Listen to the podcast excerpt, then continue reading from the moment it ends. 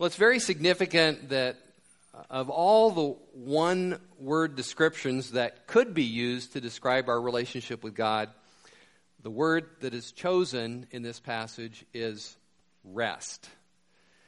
Real faith in Jesus brings us into a place of deep and profound rest. In contrast to that, the one word that could describe the world is restlessness.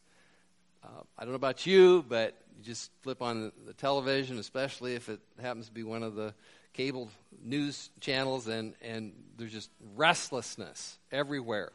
All around, there's conflict, frustration, division, hatred, turmoil, fighting among people and, and even and nations.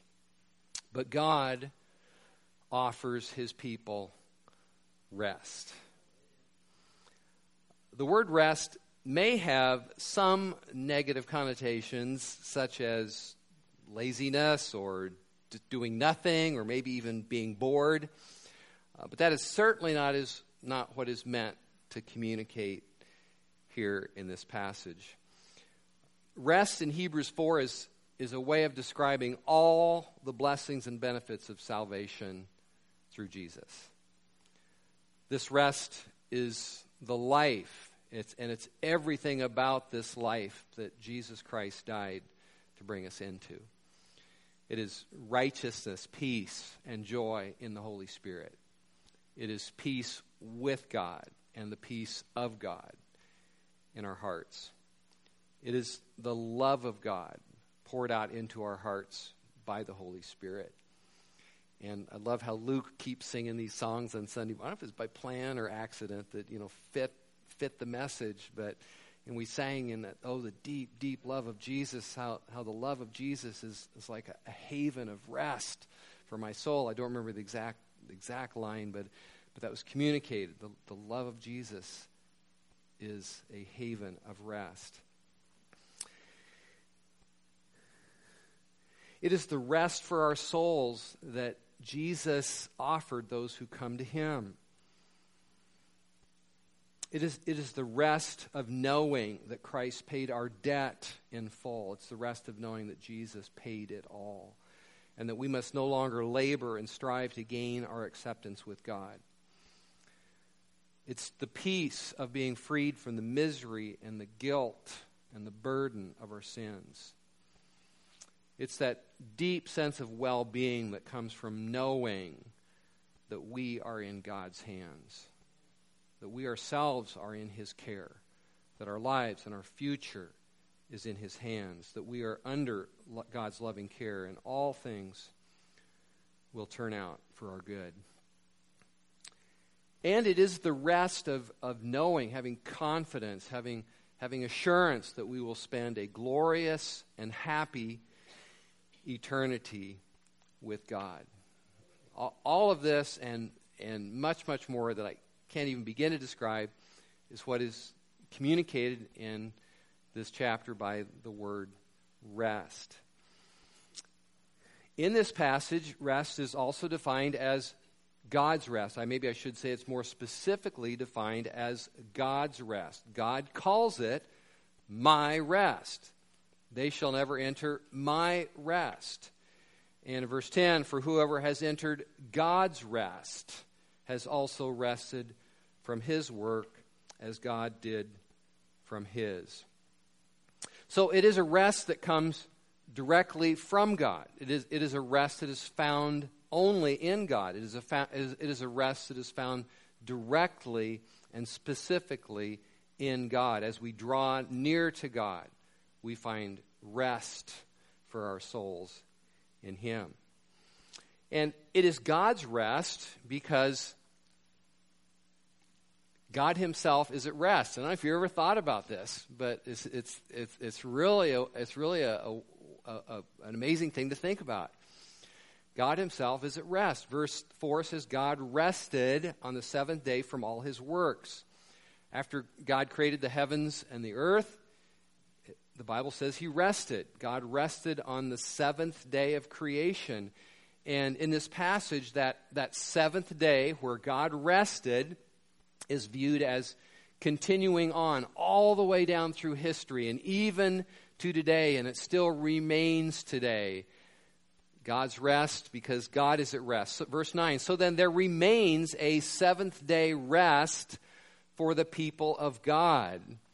The promise of rest remains for us today because God Himself is still at rest today. I hope, hope that's clear. But he's, He started resting on the seventh day of creation, and that seventh day rest, that Sabbath day rest, can, God just continues to rest. He's, he's in a state of rest today. There's no turmoil in God. There's no, there's no fretting in God. There's no absence of peace in God. There's no burdensome labor, no stress, no striving in God. God is the God of peace, and He's called that several times in, in the scriptures. He is the God of peace. So we are invited to enter His rest. We are invited to enter, enter His calm, His, his rest. Uh, there's an old hymn that proclaims this very beautifully uh, that just came to, my mind, came to my mind this last week. Haven't heard it for decades, probably. But there is a place of quiet rest near to the heart of God. There is a place of comfort sweet near to the heart of God, a place where we, our Savior, meet near to the heart of God. There is a place of full release near to the heart of God, a place where all is joy and peace near to the heart of God. And that song communicates very well that God is at rest. He is a God of rest. And so we, we find rest. We enter rest by drawing near to the God of peace, the God who is at rest. It's an amazing revelation if you think about it. Augustine said, Our hearts are restless until they find their rest in thee. And that's a very well known quote um, that many, many of you probably heard. But there's, there's, a, there's a kind of burden that all human beings carry a sense of restlessness or an absence of peace, a weariness about life apart from God. There's the weight of our sins and the misery that our sins take us into. There's, there's pain and disappointments in this life, and, and we all feel, we all keenly feel our own brokenness. We have, we have a desire for something more. But but all of this, all that we need to save us and fix us and heal us and satisfy us, is found in God Himself. There, there's an old uh, spiritual, I think it's an old spiritual. Um, it's called "Fix Me, Jesus." Anybody ever, anybody ever heard of that? That's that's just that's the phrase that's repeated over and over and over in in this song. But it, it, it communicates this, a, a beautiful thing. This this this this restlessness, this turmoil, this brokenness in our lives, our souls, it's all it's fixed by Jesus. It's healed in his in God. It's found in God himself. Jesus said, "Come to me, all you who are weary and burdened, and I will give you rest.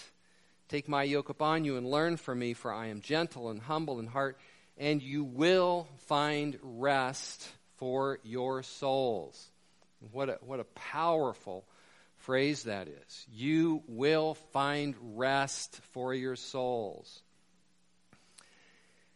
If you have lived or are living a kind of Christianity that is, that is like a, a heavy weight you carry around, that's not the life that Christ offered.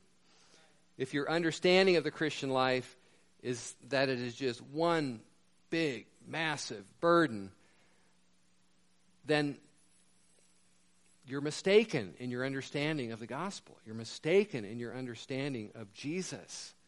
There's, there's a sense, not to offend anyone, but there's a sense in which you don't know the real Jesus.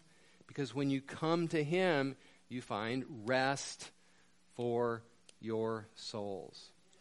Verse 9 says, For whoever has entered God's rest has also rested from His works as God did from His.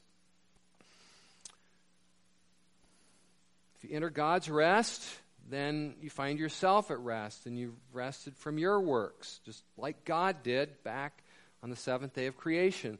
The Christian life is, is not basically working for something or towards something. It is entering into something God has already done for us.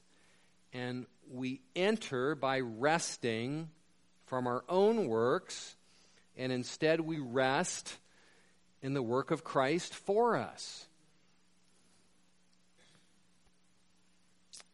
As we, we taught, I think, pretty much probably every Sunday here, and especially when we went through book of Galatians, we, we receive all that we need for salvation as a gift. We receive the Holy Spirit as a gift. Whatever you need today in your Christian life, it's received as a gift. It's to be received. It's received by prayer and faith. It's, it's, God is gives a, basically a, a giving God. We are basically a receiving people. Our role, God is to give. God's role is to give. He's a giver. Our role is to receive. And we also find inner peace and rest because when we come to Him, we, we have come back to God for whom we were made. And we come back into alignment with the purpose for which we were made. And, and, and so, so there's a certain kind of rest that just comes from being aligned with God, from, from being in alignment with God, from, from doing His will, from coming back, coming back under His, His care and His, His mastery, so to speak. And we, so it just brings it brings a, a rest to, to our, our lives. Kind of like a, you know, a car, I, I guess, if you, if you put something foreign in the gas tank and just kind of chug down the road, it's, it's like it's not at rest, but you put, you put the real thing in it that it's supposed to run on and, you know, just runs right down the road. Good. And it's, it's, it's kind of, kind of like us when we, when we, when we um, are filled up with God, when we're in alignment with God, our lives become come at rest. And it is, it is this rest that gives us the freedom and the strength to go live life. Okay, this, this is not a call to, uh, to laziness or, or just complete inactivity.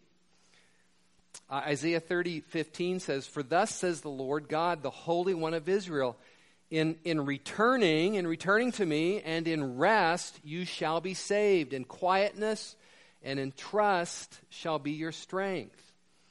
Rest and this inner quietness and trust, inward trust in God leads to salvation. But you know what? It also leads, it says, to strength. In rest and quietness and trust shall be your strength. Uh, the strongest person in the room is, isn't the one who is all agitated and worked up, it's the person who has entered God's rest. There's a, there's, there's, a, there's a quiet power and strength and ability to live life and ability to act and get things done when our souls, when our inner persons are at rest in God, in God's rest. And so, so we, we live and, and we work and, and we serve Christ from a place of rest in God. We, we get things done from a, a place of peace with God.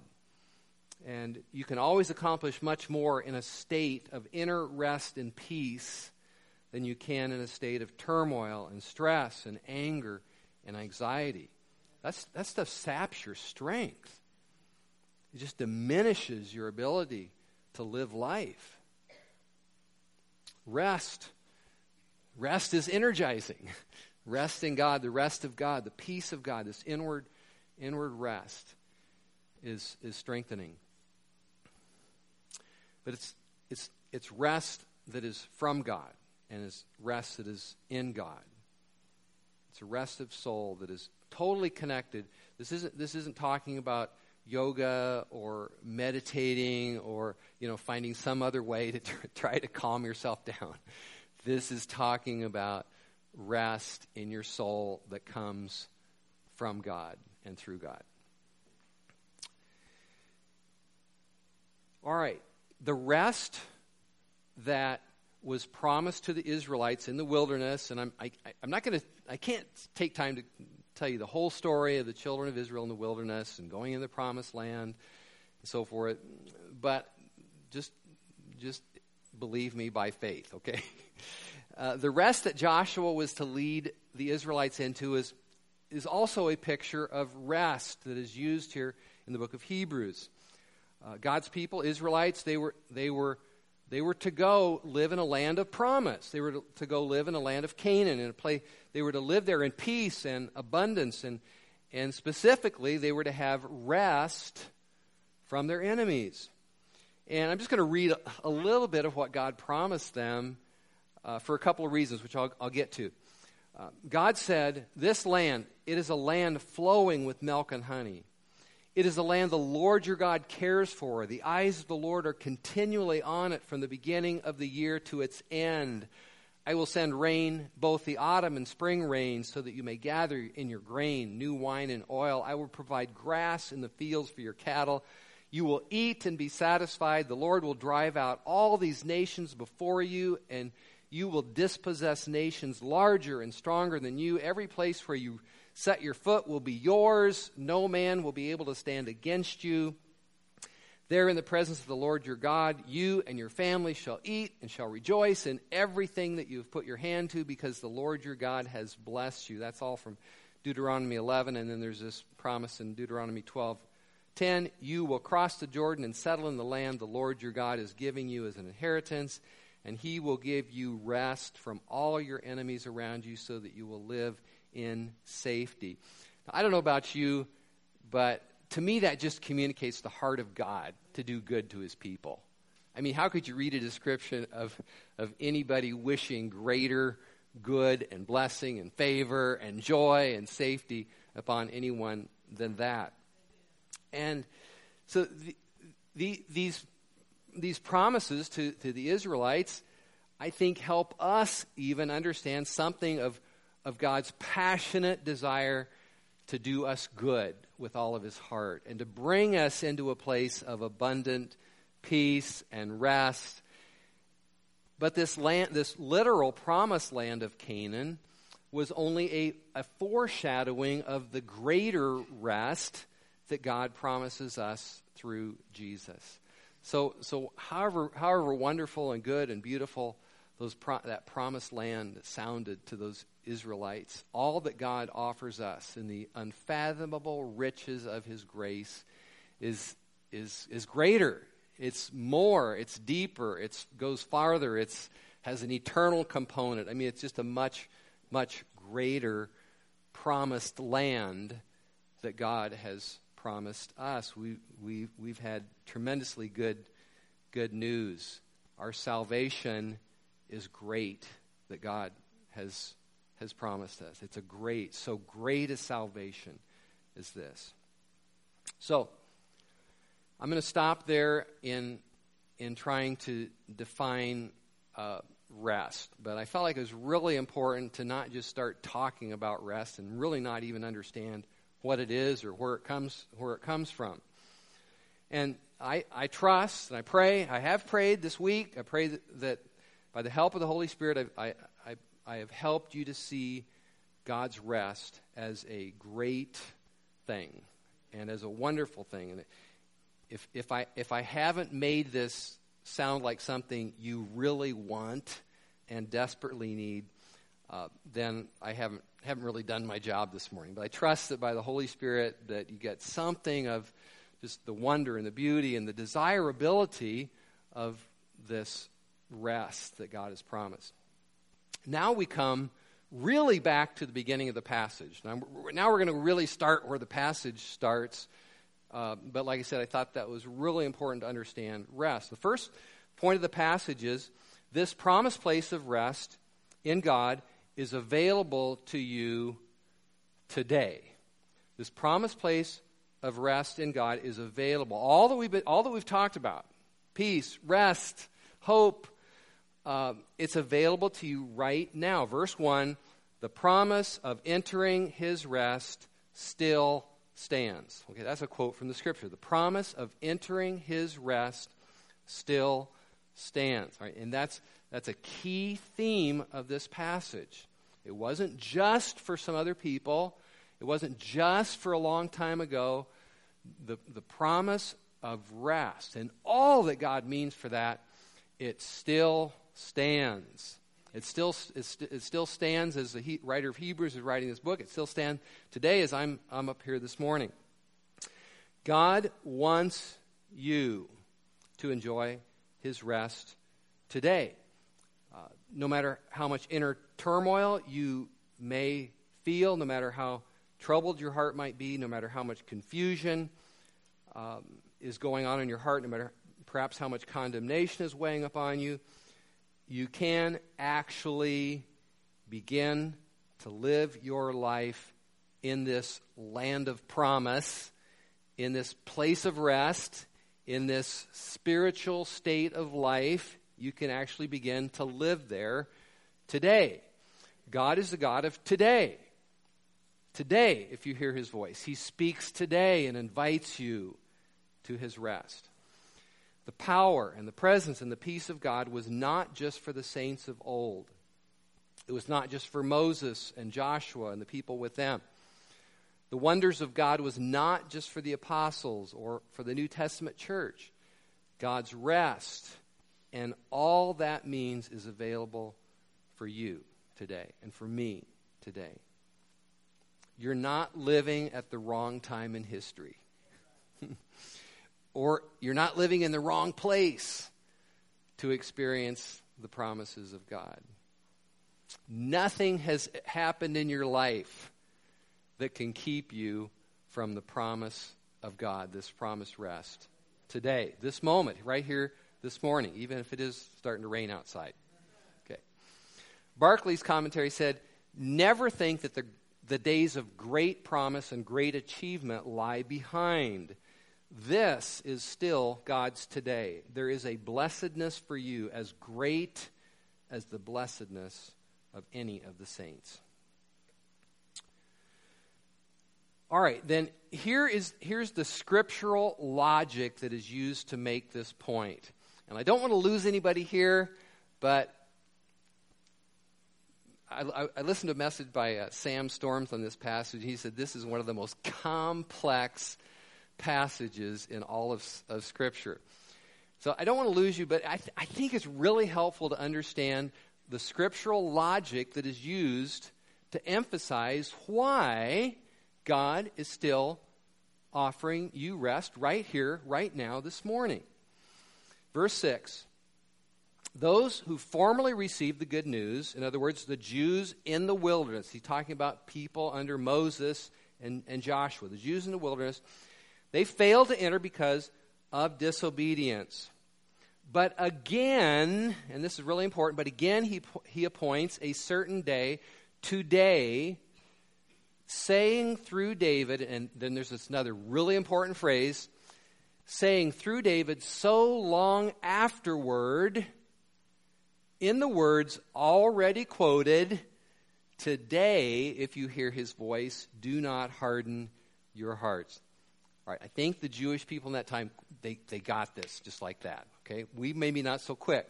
But here's what's going on God had promised them rest, He had, pro- he had promised them a promised land of rest back under Moses and Joshua. He had, he, had, uh, he had offered them a promise of rest in the land of Canaan, Canaan approximately 1400 BC.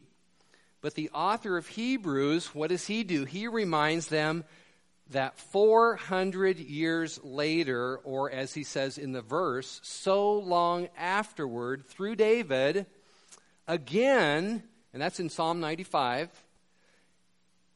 again, God invited them to enter his rest. That means that the promise of rest was not a once and done sort of thing for those people back there it means that it was an ongoing promise. Okay? I hope, I hope, hope you follow that. More importantly, I hope in some way it blesses you. It's, kind of, it's, it's really kind of, a, kind of an amazing reasoning that, that God didn't, didn't just have good for them. 400 years later, he, had, he, he spoke, it, spoke it again, and it's, it's, an, it's an ongoing it's an ongoing promise. Verse 8 For if Joshua had given them rest, God would not have spoken of another day later on. In other words, if Joshua leading Israel into the land of Canaan was the full and complete final plan of, plan of God for his people, then he would not still be offering a place of rest for his people today, but he is. So the, the land of Canaan was a, a, a place of blessing, but it was only a, a foreshadowing or, or a type or a picture of the massive rest and blessing found in Jesus. And so God still offers that rest today. They, they had good news preached to them but we also have good news preached to us. So, and so the conclusion in verse 9 is So then there remains, to this very day, there remains a Sabbath rest, a seventh day rest for the people of God. So the bottom line is if you didn't follow any of that, is that it's there for you today. And do not dismiss the possibility that you can live every hour in God's rest and peace today. And maybe the state of your heart has been more in turmoil and anxiety, and that does not need to continue. There's, there's, there's an offer made to you right now. There's an offer of rest and peace and inner quietness, a place of rest near to the heart of God. And that offer is made to you this morning. The second point that, that is made in this passage is that God's rest is such a grand thing that we should be afraid of missing it. Verse 1. We're, we're still, still just in verse 1. Therefore, while the promise of entering his rest still stands, let us fear lest any of you should seem to have failed to reach it. In other words, don't miss out on it like the people in the wilderness did. And the writer of Hebrews, I think it was Paul, but whoever it was, the writer of Hebrews has this passionate desire that not one single person that he is writing to would fail to experience, to possess, and to, en- to enter this rest. And that was his passion because that's God's passion. God's passion is that not one person would fail to enter that rest. That's, that's my passion. That's, that's our passion at Real Life Church that every single, every single person here, teenager, young person, old person, our desire is that you would not fail to enter all that God has prepared for you. And and, and fear or be, being afraid of missing that uh, can help you can help you okay? There, there's certain things that fear can help okay? Fear of missing all that god has for you can, can help you enter all that god has for you several years ago we went on a trip. It's called the footsteps of paul. And it, we went with a Bible teacher named Lon Solomon, and uh, we saw all, maybe not all, but we saw a lot of the places that the Apostle Paul went to. We saw Philippi, we saw Corinth, we saw Ephesus, uh, we saw Athens, all, all these places. We, we saw uh, Thessalonica, we, we saw Berea. I mean, just it was just just amazing. All the places you read about in the Bible, we were there. And each day, uh, we would get on our tour bus, we'd stay overnight somewhere, and we'd get on our bus the next morning just to see all these ancient sites. And on the first night of the trip, Lon Solomon made an announcement urging everybody to be on time for the bus. And then he said, We love you, but we will leave you. And repeated that. I mean, I think, I think every night on the trip, the bus leaves tomorrow morning at such and such time. We love you, but we will leave you. And they actually did, did leave a, a person or two, a couple situations. Well, that announcement, it, it, it everybody kind of laughed, but it also it, it put a level of fear in us to get up and get ready and be on the bus when it was supposed to leave. It was, it was a protective fear. It was a fear that kept us from missing out on seeing Ephesus or Philippi or some other incredible sight on our trip. God's people in the wilderness, they missed out. They didn't properly respect or fear God. They didn't, they didn't take God seriously enough. And God promised them this, this land that they could go into, but they, they refused to put their confidence in God to bring them into the land. They, they chose to believe their fears instead of God. And they, they said, well, We can't take this land.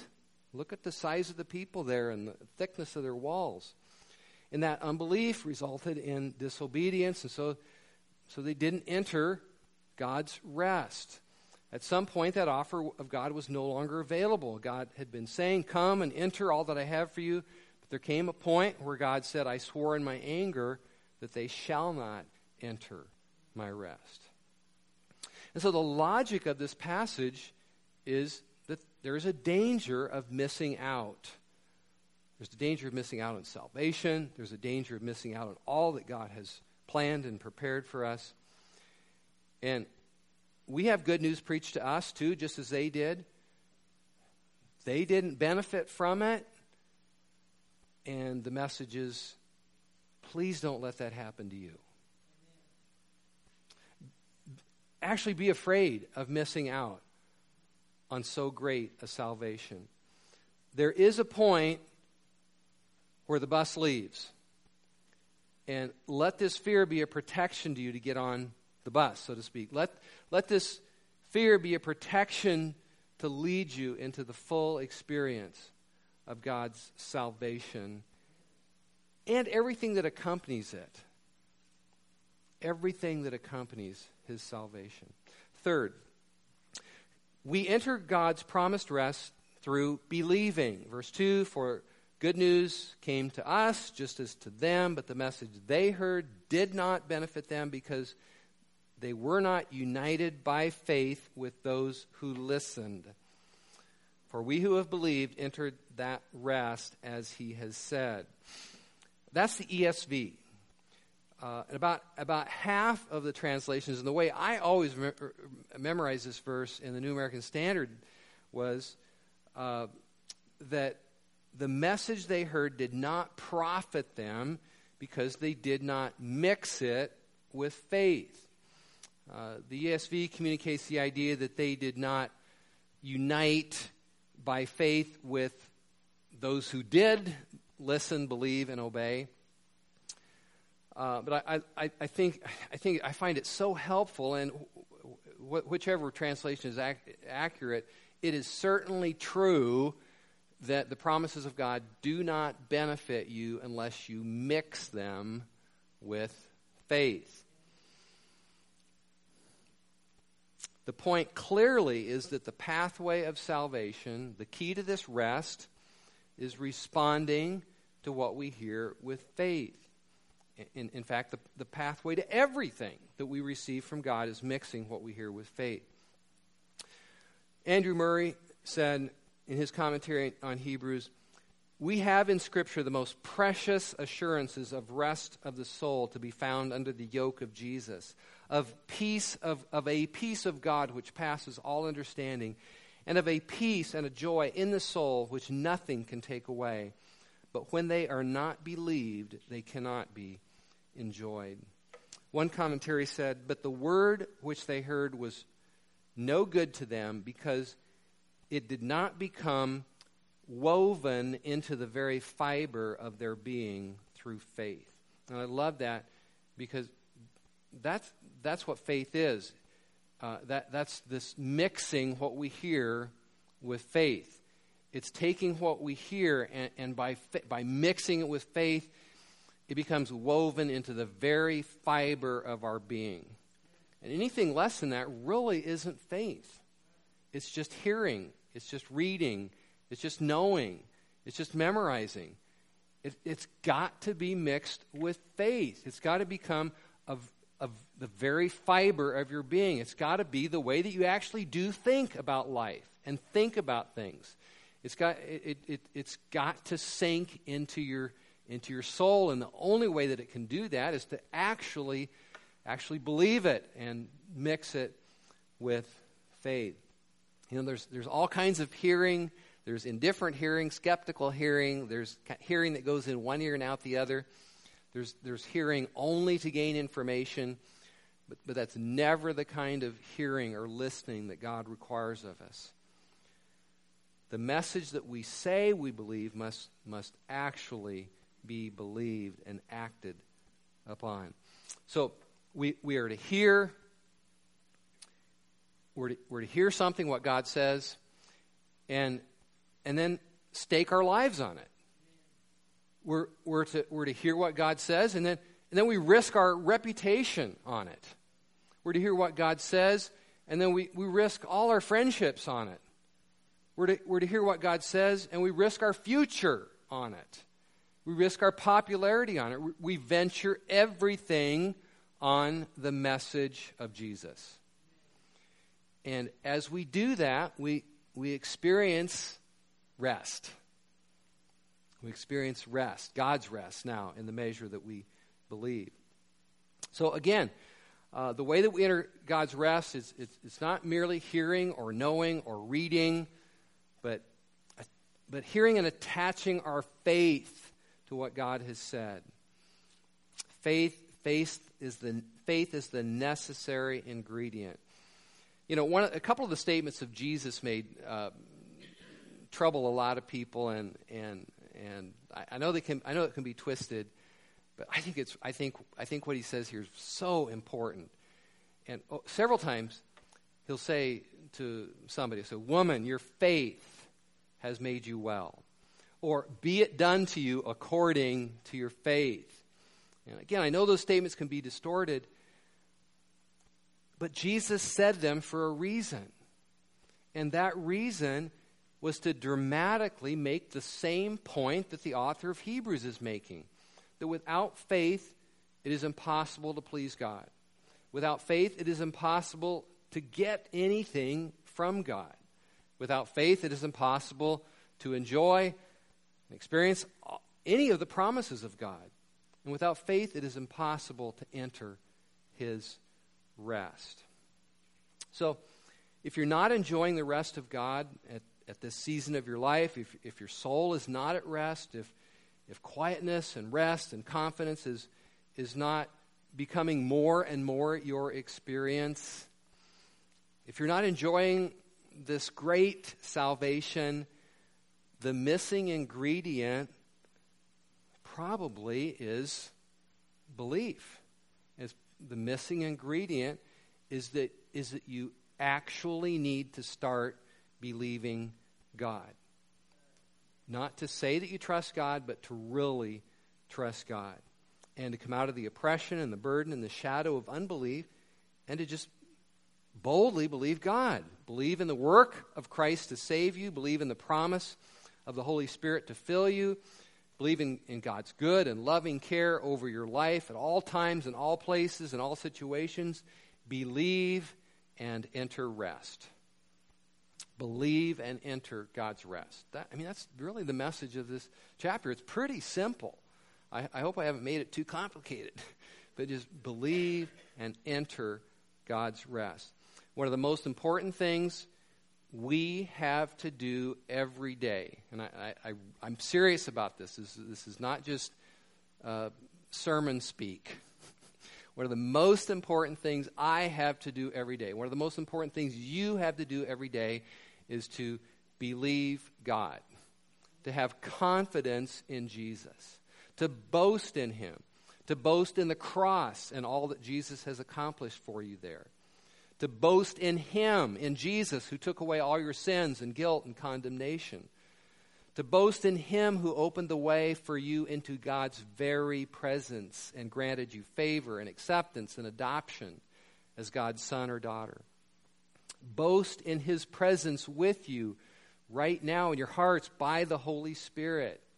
Boast in his power to help you today. boast in his loving care. And that no matter what's going on, no matter what problems are unresolved, that you are in his hands. Boldly and confidently say, The Lord is my shepherd, I lack nothing. Even though I walk through a valley of deep darkness, I will not be afraid, for you are with me. My cup overflows. That, that kind of thinking and speaking, that kind of thinking and speaking is nothing more than mixing the promises of God with your faith. That's all it is. But it's taking what God says and latching onto it with, with faith, believing it.